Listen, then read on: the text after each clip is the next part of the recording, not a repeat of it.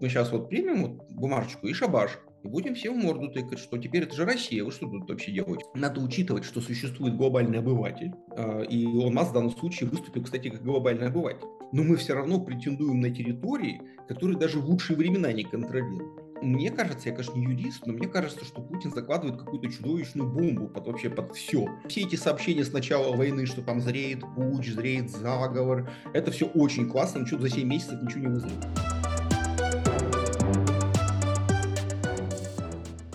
Всем привет, это подкаст «Что нового?». Меня зовут Надежда Юрова. Совет Федерации единогласно проголосовал за включение в состав России аннексированных украинских территорий. При этом на поле боя Россия, кажется, терпит поражение за поражением. У нас в гостях сегодня политолог Федор Крашенинников. С ним мы попробуем разобраться в том, чего нам ждать дальше. Федор, добрый день. Добрый день. Первый вопрос. Зачем Кремлю так стремительно потребовались эти референдумы э, и вообще включение в состав России воюющих еще территорий? Ну, здесь два э, два четких, так сказать, ответа на этот вопрос. Во-первых, это, конечно, попытка на фоне тех самых военных неудач, о которых вы говорили, продемонстрировать э, избирателям хоть какие-то успехи. Ну, то есть, опять же, понятно, что это в нашем информационном пузыре существует это вот понимание того, что не все там идет хорошо. Дорогим россиянам про это не очень сильно рассказывают, э, они, может, думают, что там все гораздо лучше. А, а тут им еще и говорят, а вы знаете, вот прошли референдумы и присоединили территорию. Поэтому вообще там все хорошо. То есть это такая попытка с помощью пиара отвлечь от ситуации на фронтах. Опять же, если э, эти регионы принимают состав России, то у не очень внимательного наблюдателя должно возникнуть ощущение, что и там вроде как, ну, наверное, все хорошо, раз их принимают. Например, особенно в этом смысле характерна ситуация с Запорожской областью, потому что город Запорожье и не контролировался Россией в ходе этой войны, и не контролируется. А, и вообще не очень понятно, что, что это за Запорожская область в составе России без города Запорожье. Я уж не буду говорить о том, что там с точки зрения даже какого-нибудь человека с шовинистическим, может быть, империалистическим сознанием, Запорожье – это, наверное, последний э, город, который вот прямо человек спать не мог, чтобы Запорожье было частью России. Я вообще не представляю себе людей, которые действительно, там, я, я могу себе представить, представить, я даже знал людей, которые там до 2014 года бредили Крымом, их было очень мало, это были маргиналы, но людей, которые бредили бы Донецком, Луганском, я, честно сказать, никогда не встречал. А люди, которые бы не мыслили Россию без Запорожья, это какие-то, мне кажется, просто фрики. Потому что Запорожье – это настолько украинская, вот прямо кондовая украинская Украина, запорожские казаки и все остальное, что серьезно рассуждать о том, что это какой-то регион, без которого Россия не может существовать, это просто нелепо. Да? А второе, почему они это делают? Ну, это попытка, конечно, напугать э, Запад, напугать Украину. Э, я это как бы для себя называю таким мистическим мышлением Путина. То есть Путин человек все-таки юрист, хоть и, так сказать, плохенький. Э, и вообще у него вот вера в силу э, бумажек, она очень большая. То есть он, очевидно, думает, что вот мы сейчас вот примем вот бумажечку и шабаш, и будем все в морду тыкать, что теперь это же Россия, вы что тут вообще делаете? Ну-ка быстро все покиньте территорию Российской Федерации немедленно. А то мы, ого, тогда уж предпримем серьезные меры. А, возможно, так сказать, это какая-то его, ну, он думал, что это рычаг давления, чтобы вот эти вот э, э, ритуальные мероприятия вызовут отрубь на Западе, что они скажут, ну нет, теперь нельзя воевать, это же теперь территория России по бумагам, да? Как же мы типа можем? Э, это был такой расчет, судя по всему, и они прямо про это говорят, что, ну, что теперь территория России, все, все законно теперь, да. Э, даже Конституционный суд там пересказал какие-то эти басни. То есть это вот э, такая вторая, так сказать, мне кажется, основание, что и это, кстати, из серии мобилизации, да, что мобилизация ведь затеяна не только, чтобы получить солдат как таковых, но это еще и рычаг давления. То есть мне доводилось слышать мнение, что, дескать, ну вот сейчас, когда даже, собственно, Илон Маск его вчера это мнение, так сказать, протранслировал, и, кстати, нельзя сказать, что оно довольно глупо. А, потому что вообще раньше, в 19 веке, эм, там или в начале 20 века, мобилизация в России это была довольно э, серьезная угроза в любой войне. Там, в 18 веке э, там, или в 19 поэтому, так сказать, Российская империя так и доминировала, что все прекрасно понимали, только свяжись с ней на войне, и они тебе будут сотнями тысяч гнать солдатиков, пока ты не кончишь. Потому что у тебя солдатики явно кончатся быстрее, чем у русского царя. Да? То есть поэтому как бы Российская империя, она была... Э, все понимали, что если началась мобилизация, то лучше не надо. И они сейчас этот механизм запустили, то есть это вот, э, собственно, решение признания этих регионов, и к нему прилегает решение мобилизации. То есть они делают некие символические шаги, которые с их точки зрения должны до смерти напугать и Запад, деморализовать Украину, что мы серьезно настроены, мы вам ничего не отдадим обратно, это все наше. Мы уже вот документики оформили и мобилизацию проводим. Поэтому, типа, лучше успокойтесь. Вот я, собственно, так вижу эту ситуацию. Друзья, у нас появился аккаунт на Бусте. Если вы хотите поддержать работу новой газеты «Европа» из России, становитесь частью нашей редакции уже сейчас. У нас в штате есть младшие корреспонденты, обозреватели, спецкоры и редакторы. Вы просто выбираете должность, нажимаете на кнопку «Подписаться» и ежемесячный донат на независимую журналистику оформлен. Переходите по первой ссылке в описании и подписывайтесь на один из тарифов. Поддержите нашу работу. Мы работаем для вас и благодаря вам. А если говорить про вот это высказывание Илона Маска, которое вы упомянули, я просто напомню нашим слушателям и зрителям, да, он предложил такое какое-то свое видение решения кризиса, мол, нужно провести повторные референдумы на оккупированных территориях, значит, обеспечить нейтральность как Украины, а Крым, в общем-то, предлагает э, Маска оставить России. Э, как вам кажется, насколько это вообще какой-то реалистичный сценарий, и могут ли Украина или Запад пойти на такое? Ну, я вообще не понял, зачем это обсуждаем. И мне, честно сказать, было очень стыдно вчера за всех тех, кто кинулся спорить с Илоном Маском, особенно людей, занимающих политические и дипломатические должности. Вот самое умное, что можно было сделать, это просто проигнорировать э, выступление господина Маска и, и тем более не писать ему какие-то хамские замечания, а просто, ну, он, по большому счету, американский миллиардер, э, занимается вообще другими вещами. Политикой не занимается. Каждый человек имеет право говорить глупости по поводу тем, в которых он ничего не понимает. И умного человека от глупого отличает то, способен ли он реагировать на, как он на это реагирует. То есть, если ребенок подходит к папе и говорит, папа, я сейчас тебе расскажу, как управлять химическим заводом, наверное, надо посмеяться, шлепнуть его, сказать, ха-ха, спасибо, дружок, действительно, как очень ценно, твое мнение очень ценно для нас, да, и продолжить, так сказать, не игнорировать. То, что на, ну, мне кажется, просто троллинг его на Маска, то есть человека просто очевидно осенило, что так давайте сейчас, вот я все ваши вопросы решу на раз, два, три, он поделился этим в Твиттере, и с ним давай спорить, как будто это реально человек прям пытается тут серьезно эту проблему решить. Прямо вот он уже объявил о созыве конференции какой-то, да ему упором. Просто человеку пришла в голову такая мысль, он и поделился. А, мне кажется, насладился тем, что прибежал аж целый президент аж целой Украины с ним спорить, и, а дальше он просто забудет про это и будет жить дальше своей жизнью. То есть я вообще считаю, что мы живем в такое время, конечно, когда все очень наэлектризованы, но если кто-то пишет глупость или просто пишет какую-то ерунду, то надо, конечно, иногда себя сдерживать, просто не реагировать на это. Другое дело, что, как я уже, собственно, что на него и сослался, что надо учитывать, что существует глобальный обыватель, а, и он Маск в данном случае выступил, кстати, как глобальный обыватель.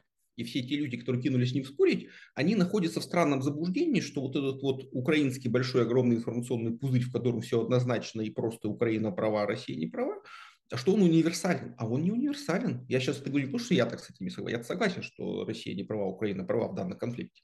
Я просто к тому, что э, рядом с нами живет огромное количество людей, которые, особенно в других странах, на других континентах, которые знать не знают вообще, что там происходит, почему всем так интересно, что за страна такая Украина, чего они там не поделились с Россией, что это, оказывается, не одна страна, а две разные страны. Какой-то Крым, кому Крым, зачем Крым. Э, то есть э, надо понимать, что вот этот глобальный обыватель, он мыслит вот как Илон Маск. И идеи у него такие же, как у, извините, персонажа Шарика. Взять все да поделить. Что там спорить, вот каутские там переписывались, писать, что, да взять все и поделить. Вот, собственно, так предлагает Илон Маск. Это не значит, что мы теперь должны там не покупать Теслу и не пользоваться Starlink. Это значит, что мы просто должны э, и подумать о себе, что мы не во всем компетентны, если есть вещи, в которых мы не компетентны, то в этих умные люди должны наше мнение игнорировать, а не как сейчас принято, любой обыватель приходит и начинает историю мировую переписывать там и прочее, и прочее. У меня есть подозрение, что на следующий вопрос вы ответите при- примерно похоже, но все же спрошу. Из последних каких-то новостей, в общем, Дмитрий Песков, пресс-секретарь президента, заявил, что границы оккупированных Херсонской и Запорожской областей еще не определены и будут зависеть от воли населения. Что это вообще значит? Ну, это очень странный ответ. Я думаю, что как раз он гораздо более интересен, чем мнение Илона Маска, потому что он говорит о том, что, конечно, в верхах э, нету какой-то ясности. Я э, вообще сейчас думаю, что э, путинская концепция – это что эти регионы должны войти в состав России целиком. То есть надо дозахватывать Запорожье, Э, и вот, в общем, так все это и захватить. Более того, с таким подходом вполне можно предположить, например, что в случае оккупации там, Николаева, ну, теоретически, или Харькова, Путин скажет, ну и Харьковская с Николаевской областью, что нет, да? Потому что то есть это как бы такая открытая схема, по которой можно принимать в Россию неограниченное количество регионов. То есть если теперь у нас оказывается каждая область внутри унитарного государства может восприниматься, если России удобно, как самоопределившаяся нация, как Путин сослался, очевидно, есть такая нация запорожцы, э, запорожцы, точнее, даже не запорожцы, а жители Запорожской области, есть такая нация жителей Херсонской области. Вот они самоопределили, то это может длиться бесконечно. Но в практическом смысле это все упирается в то, что на самом-то деле Россия даже Запорожскую область, к счастью, не может оккупировать, и город Запорожье, слава богу, так сказать, живет вне зоны оккупации. А, и это, очевидно, идет какая-то внутренняя дискуссия, может быть, даже в голове у самого Путина на предмет того, что же, собственно, с этим делать. А, то есть здравый смысл э, империалистический э, подсказывает, что, конечно, надо, очевидно, добиваться того, что вот что у нас сейчас есть, то нам оставьте. Это как бы э, вот в этом, в этой империалистической, не говорю, что это правильно, я сейчас прошу обратить внимание, чтобы меня не упрекали, что я в империалистической вот этой логике это здравый смысл. А вот нездоровый подход, это говорит нет, мы сейчас отступаем, нас бьют, но мы все равно претендуем на территории, которые даже в лучшие времена не контролируют. Это как бы нездоровая концепция, да, в рамках вот вообще в целом нездорового империализма путинского. И я боюсь, что как раз вот эту вот нездоровую концепцию исповедует сам Путин, потому что, как мы помним, война началась с того, ну вот эта стадия ее горячая, что он признал Донецкую и Луганскую область в их административных границах, которые даже близко тогда не контролируются и до сих пор не контролируются э, российским образованием. Сегодня мы подписываем договоры о принятии в состав России Донецкой Народной Республики, Луганской Народной Республики, Запорожской области и Херсонской области. И, честно сказать, меня лично, его лично пугало именно потому, что э, здесь я вижу тот же подход. Вот вам нравится, не нравится, Спи, моя красавица, как сказал э, тот же, так сказать, классик, цитируя некрофильское стихотворение, да, детское, что, ну, я ничего не знаю, вот Запорожская область целиком наша должна быть, и все, хоть ты тресни. Э, хоть ядерное оружие, хоть как. Это плохой. Я думаю, что вокруг Путина, конечно, люди не все так понимают. Я думаю, что многие там в ужасе, конечно. Я думаю, что в особенном ужасе пребывают э, господа клиши сокрашенинников, которые у них работа облекать вот эти вот все, так сказать, бредовые, так сказать, идеи Путина в какую-то псевдоюридическую форму. И сейчас они, конечно, стоят перед очень сложной проблемой. Э, надо же как-то юридически описать границы России-то, где они проходят. Они же не могут быть динамичными. А получается, что они динамичны. То есть Песков, конечно, человек не очень умный, и советуемся с народом после референдумов, которые вы сами объявили состоявшись, довольно странно.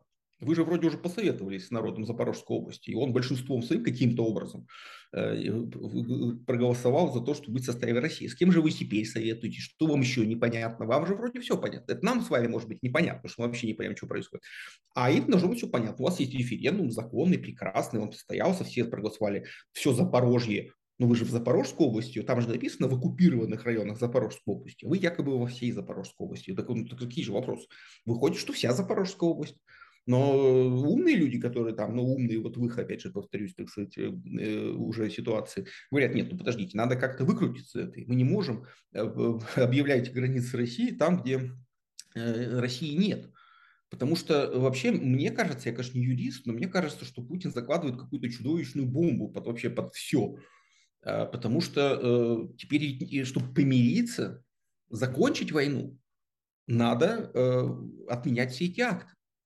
Ну, потому что, ну, а как вот можно, условно говоря, допустим, сказать, ну, все, мы сейчас перестанем воевать, подпишем перемирие, и тут украинцы скажут, подождите, перемирие, вы претендуете на наши земли, у вас в Конституции написано, что вот эти вот земли ваши, они не ваши, они наши. То есть где тут вообще пространство для переговоров-то, я не понимаю.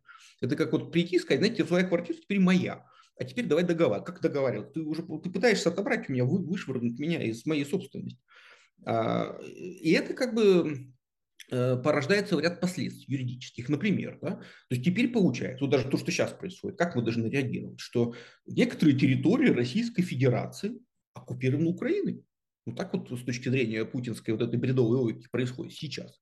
А на некоторых территориях Российской Федерации идет война, в которой участвует не только российская армия, что, в общем, еще как-то можно понять. Но еще и какие-то народные милиции каких-то донецких народных, прости господи, республик. Народная милиция ДНР сообщила во вторник о взятии под контроль шести населенных пунктов, которые ранее находились под контролем Украины. А это что за вообще за субъекты российского права такие? В каких еще регионах России есть народные милиции, вооруженные танками и самолетами? Что это вообще за ерунда какая-то? Э, какова роль теперь, вот правовой статус вот этих вот народных милиций? Я уж не говорю о том, что можно дальше ковыряться и спрашивать, а э, вот у нас в России есть регионы и национальные республики. Скажите, а Донецк и Луганск – это республики этнические каких этносов? Донечан и луганчан, что ли, получается? Тут есть удмурты, марийцы, да, вот есть еврейская автономность, а есть вот донечане и луганчане. Причем запорожцы и херсонцы не являются этнически этносами признанными, у них нет национальных республик, а луганчан и дончан как бы есть. Что за бред? То есть вот это все, э, вот это все безумие какое-то копящееся, оно, конечно, а, теперь внесено в российские законы а, и порождает какую-то волну последствий. Я знаю, что они с этим потом будет делать, но, повторюсь, это потом разгребать очень долго. Те, кто думает, что все это можно отменить несколькими актами, фактически да, Фактически, конечно, это можно отменить там одним актом. То есть уйти, вывести войска и сказать все. А потом, но потом придется очень долго весь этот вот э, аппарат, верти, машину вертеть в обратную сторону, весь этот фарш обратно запихивать, э, так сказать, в зубную пасту, точнее, запихивать в тюбик обратно, потому что откуда Путин ее просто выдавил целиком. А, сразу после аннексии Зеленский обратился к членам НАТО с просьбой принять туда Украину. Ми робимо свій визначальний крок, підписуючи заявку України на вступ у пришвидшеному порядку в НАТО. Но пока что ему отказали. А, почему? Западу проще помочь Украине победить Путина самостоятельно, чем ввязываться с ним в войну самим? Ну, мне кажется, это вполне очевидно, что если э, позиция стран НАТО, во-первых, э, там все должны поддержать. А там в НАТО есть разные страны, которые не хотят, например, этого э, в силу ряда обстоятельств. Самое главное обстоятельство – это как бы нежелание ввязываться в войну. То есть а вообще э, как бы это противоречит, как я понимаю, в принципе всем вот правилам, по которым НАТО формировалось.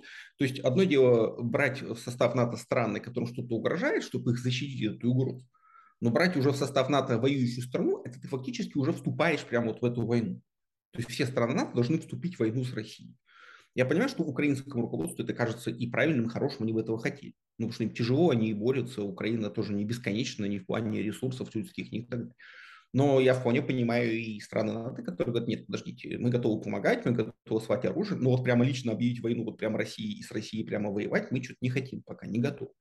Поэтому я не верю, что это возможно. Я думаю, что это такой украинский тоже идеологический ход, потому что надо понимать руководство Украины, оно должно поддерживать моральный дух украинцев, и многое из того, что они говорят и делают, оно в принципе для этого. Это неплохо, это нормально, война требует, так сказать, вот постоянных забот еще о том, что у людей голове, чтобы люди не были деморализованы, растеряны, чувствуя себя брошенными, говорят, подождите, нас сейчас поддержит НАТО, НАТО и так нас поддержит, сейчас мы вступим в НАТО и так далее. А, так же, как на Майдане люди стояли с верой, что их сейчас вот примут Евросоюз. Да? Но это правильно, как люди, то есть идеи должны быть понятны людям, чтобы люди их, так сказать, по них вдохновляли. Поэтому в практическом смысле я, конечно, не думаю, что прямо сейчас примут Украину в НАТО, а, но это вот такой хороший, опять же, э, то есть есть, очевидно, и с этой стороны, с украинской, и с, там, с западной, люди, которые все еще верят, что Путина можно напугать там вот его, значит, э, голую, резиновую попу ежом, да, каким-то. А, вот пытаются напугать, что смотрите, будете себя плохо вести, мы, Россию, Украину примем в НАТО. А Путин уже говорит, что он воюет с НАТО. Чего вы, сказать, в общем-то, его пытаетесь сказать ему? Давайте вернемся в Россию. А, в общем, сдача Лимана сейчас самая такая громкая последняя новость. Пригожин и Кадыров э, раскритиковали генерала-полковника Лапина, именно он командует войсками э, в Харьковской и на севере Луганской э, областях. В общем-то, его обвинили в сдаче Лимана, и к ним еще присоединился бывший министр обороны самопровозглашенный ДНР Стрелков Гиркин и назвал Лапина человеком, который звезд с неба не хватает. Это цитата. Против кого на самом деле объединились все эти люди? Что это за новая риторика такая? Э, это против Лапина, против Шойгу или вообще, там, не знаю, на самого Путина нападки, как на главнокомандующего? Слушайте, ничего нового не происходит. Э, вся путинская стратегия работы с обществом заключается к тому, чтобы виноваты были все, кроме Путина. И он чудесным образом вбрасывает и, ну, не он сам напрямую, конечно, он этим занимается. Какие-то люди, которые у него занимаются вот этим всем работой с общественным мнением, они видят, что растет недовольство, растет непонимание того, что происходит, почему непобедимая легендарная значит, российская армия, которая всех сильнее, что-то не может никак э, украинцев победить. А, нужны какие-то виновные. Во-первых, я считаю, что командует армией, конечно, лично Путин, а никакой не Лапин. И, в общем-то, про это и писали данные разведки, и довольно бездарные действия российской армии, которые там происходят, они, конечно, могут быть объяснены тем, что это Путин командует. И вот эта история с Лиманом, которые, так сказать, э, я тоже согласен с версией, что они, конечно, должны были отступить оттуда. Надо вообще отступать, это нормально на войне. То есть, если ты хочешь выиграть войну, а не какую-то отдельную битву, то, конечно, имеет смысл отступать на какие-то э, позиции с невыгодных на выгодные, и там обороняться, чем, так сказать, просто терять живую силу и технику, и, а потом все равно отступать. Но если войной руководят политические лидеры, как это было в ситуации, когда Сталин пытался руководить, когда Гитлер пытался руководить, когда там Николай II пытался, хотя у Николая II хоть какое-никакое было образование военное, а, тогда начинаются вот такие истории. Взять там какую-нибудь высоту к такому-нибудь там событию, э, оборонять что-нибудь до такого-то события. Вот Путин там наметил торжественное мероприятие, как вот можно в этот момент отступать из Лимана. И только ради того, чтобы в этот момент не отступать, там погибло люди, и Лиман потеряли. Да? А, поэтому все эти лапины, э, все эти разборки внутри, так сказать, вот, э, кто правильно воюет, кто неправильно, это, конечно, все э, довольно эффективные, как мы видим, способы отвлечь внимание публики от Путина. Э, чтобы никто не сомневался в том, что Путин молодец и все правильно делает. А мы говорим сейчас не о нас с вами, мы говорим о путинской аудитории. Нас, наше с вами мнение его вообще не интересует уже очень давно.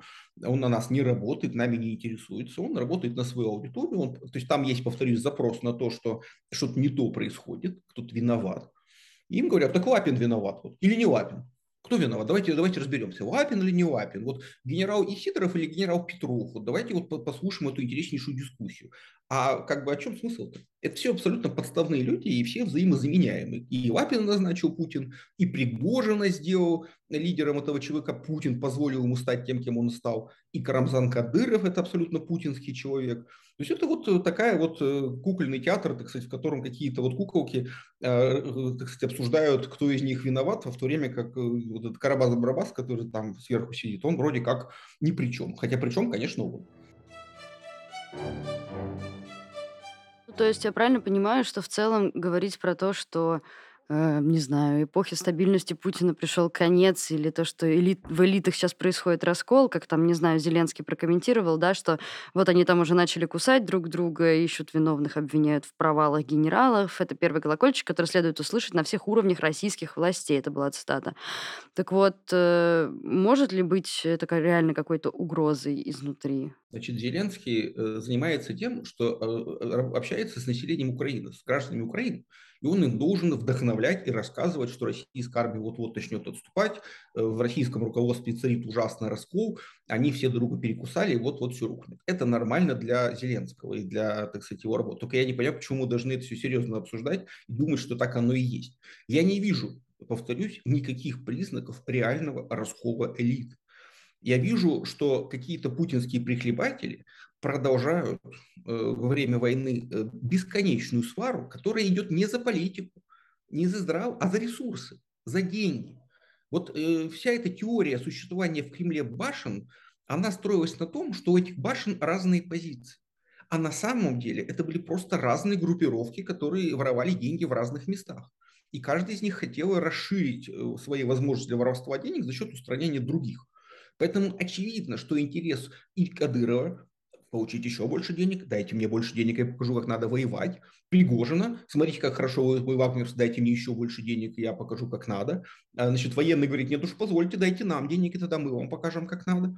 В итоге они все эти деньги, конечно, разворуют, а потом попросят новые. Вот что там происходит. И, и естественно, повторюсь, раскол элит э, происходит тогда, когда э, часть элит начинает, пытается избавиться от руководства. А может ли такое случиться? Если такое случится, мы узнаем об этом не из, инф... не из сообщений украинских информационных агентств и не из рассказов украинского президента, а из того, что на экране телевизора появится какая-то военная хунта, которая скажет, что бездарное руководство Владимира Путина окончено, э, значит, мы его свергли, потому что он оказался там, не знаю, нехорошим человеком. Или наоборот, как, так сказать, что однажды мы узнаем, что арестован целый ряд, так сказать, там руководителей армии, там, не знаю, кого еще из спецслужб, и какой-нибудь там Песков или кто там у них, или Пригожин скажет, э, путь подавлен, значит, э, оказалось, что в рядах, значит, нашей армии затесались украинские шпионы, которые в решающем моменте хотели нанести удар в спину. Вот как мы узнаем о том, что был реальный раскол. Потому что в условиях такого режима, который выстроил Путин, любое реальное сомнение кого-то из этих людей в Путине кончится для этого человека плохо раньше, чем об этом узнают украинский президент. Уверяю вас, они все живут под таким колпаком, что у них есть только один шанс. Они или э, в тайне договариваются и свергают Путина, и мы узнаем об этом, когда у них уже получилось или была какая-то успешная попытка, или мы про это не узнаем никогда. Потому что все эти сообщения с начала войны, что там зреет путь, зреет заговор, это все очень классно, но что-то за 7 месяцев ничего не вызрело. И это может быть, это может быть, но это может быть тогда, когда ситуация на фронте станет еще хуже, катастрофической, когда придется оставлять Херсон, может быть, Донецк, Луганск, может уже под, над Крым, э, так сказать, переместиться война в Крым, тогда, конечно, какая-то часть руководства России может, так сказать, как немецкая часть немецкого руководства, которая в 1944 году, заметьте, не в 1941, не в 1939, э, все-таки решились попытаться свергнуть Гитлера. Почему? Им было очевидно, что в 1944 году Германия уже проиграла войну. И они пытались э, что-то сделать. Вот пока, э, так сказать, э, в России еще не в таком положении, я не думаю, что мы можем ждать какого-то прямо раскола и. Но как только ситуация начнет ухудшаться, можно ждать. Но опять же, ждать мы его должны не из трепотни в телеграм-каналах, не из обмена любезностями каких-то шестерок, уж тем более не из, со слов там Гиркина, Квачкова и прочей какой-то шелупони. А мы это должны увидеть по каким-то реальным событиям, однозначным. Пока мы не видим каких-то однозначных отставок, э, там, свержений, э, попыток переворота и так далее, и так далее, э, говорить о реальном расколе я бы, вот, честно сказать, не стал. Это был подкаст «Что нового?». Спасибо, что слушаете и смотрите нас. Мы будем благодарны, если вы подпишетесь на наш канал, поставите колокольчик, чтобы не пропускать новые видео, и поставите лайк под этим видео, и, возможно, даже напишите комментарий. А еще мы есть на всех подкаст-платформах, подписывайтесь на нас и там. Иногда слушать удобнее, чем смотреть. Спасибо, что вы с нами. Ваша новая газета «Европа».